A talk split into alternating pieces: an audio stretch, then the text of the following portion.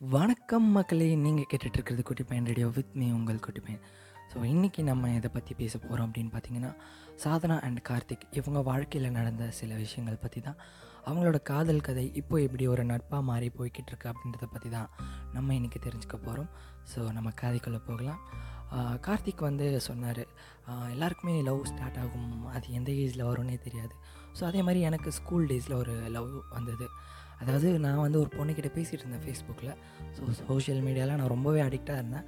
அந்த காதல் வந்து அப்போ தான் ஸ்டார்ட் ஆச்சுன்னே சொல்லலாம். ஸோ சாதனாக்கிட்ட வந்து நான் போயிட்டு இந்த மாதிரி உனக்கு உன்னை எனக்கு பிடிச்சிருக்கு. ஸோ அப்படி சொல்லிட்டு பேச ஆரம்பித்தேன் அண்ட் லவ் பண்ணுறேன்னு சொன்னேன். அதுக்கப்புறம் அவங்கள ஆளே காணும் ரொம்ப நாளாக கரெக்டாக ஒரு ஒன் இயர் கழித்து ஒரு ரிப்ளை வருது. இந்த மாதிரி இப்போ தான் நான் உன் லவ் புரிஞ்சுக்கிட்டேன் அப்படின்னு சொல்லிவிட்டு ஸோ அதுக்கப்புறம் எங்களை செமையாக போச்சு.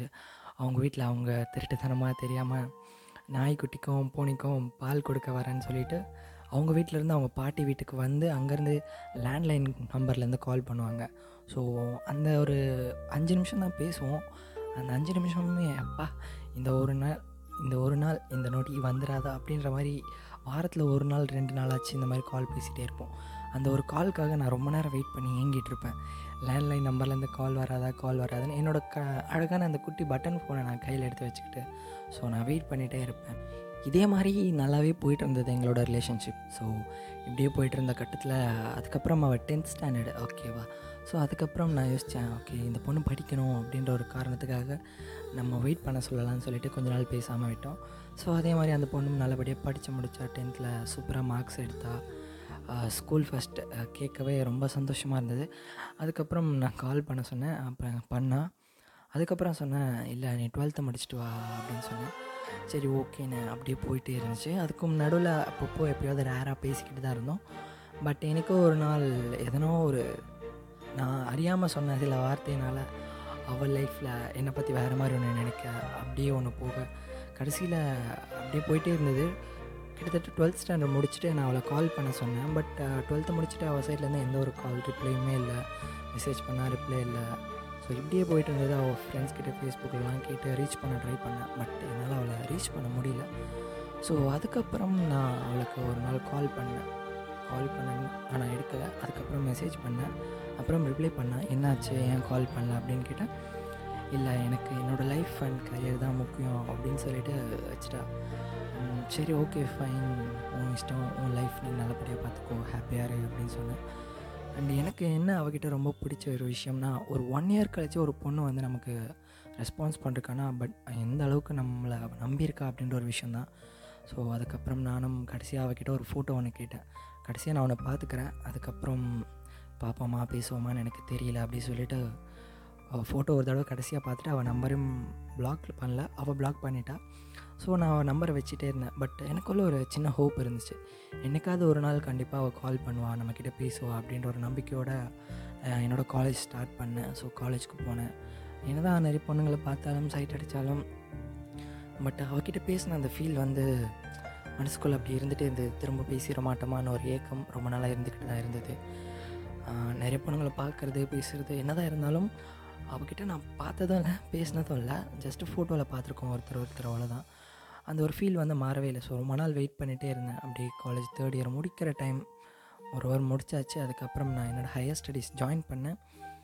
அப்படியே கொஞ்ச நாள் போயிட்டு இருந்துச்சு. இது அப்பப்போ ஒரு நம்பர்லேருந்து கால் வரும். நான் எடுப்பேன். ஹலோன்னு சொல்லுவேன். ஆனால் கட்டாயிரம் திரும்ப பண்ணால் எடுக்க மாட்டாங்க. ஸோ இந்த மாதிரியே போயிட்டு இருந்தது. கடைசியில் ஒரு நாள் கால் வந்துச்சு.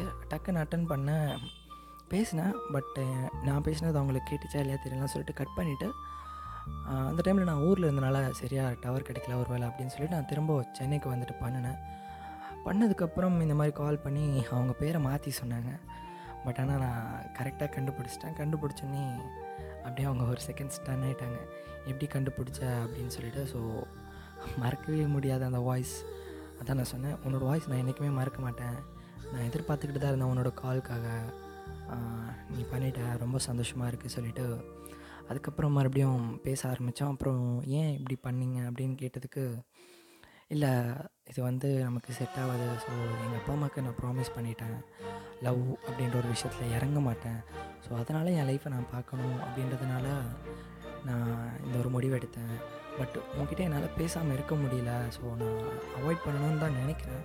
பட் என் மனசு கேட்க மாட்டேங்குது அப்படின்னு சொல்லி சொன்னாங்க. பட் எனக்கு நல்லாவே தெரியும். மறக்க முடியாதுன்னு. ஏன்னா வேறு வழி இல்லாமல் அவள் வந்து ஒரு முடிவு எடுத்தேன் பட் அதுக்கப்புறமும் நாங்கள் நல்லா அப்போது ஃப்ரெண்ட்ஸாக தான் பேசிகிட்டு இருந்தோம். திடீர்னு ஒரு நாள் நான் கேட்டேன் நம்ம ஏன் மீட் பண்ணக்கூடாது? அப்படின்னு கேட்டதுக்கு இல்லை வேண்டாம் அப்படின்னு சொன்னாங்க. அவங்க வந்து ஒரு பெரிய நல்ல காலேஜில் வந்து படிச்சுட்டு இருக்காங்க. ஸோ ஹாஸ்டல் தான். நான் ஹாஸ்டல் வாசலில் கூட வந்து நிற்கிறேன் உனக்காக அப்படின்னு.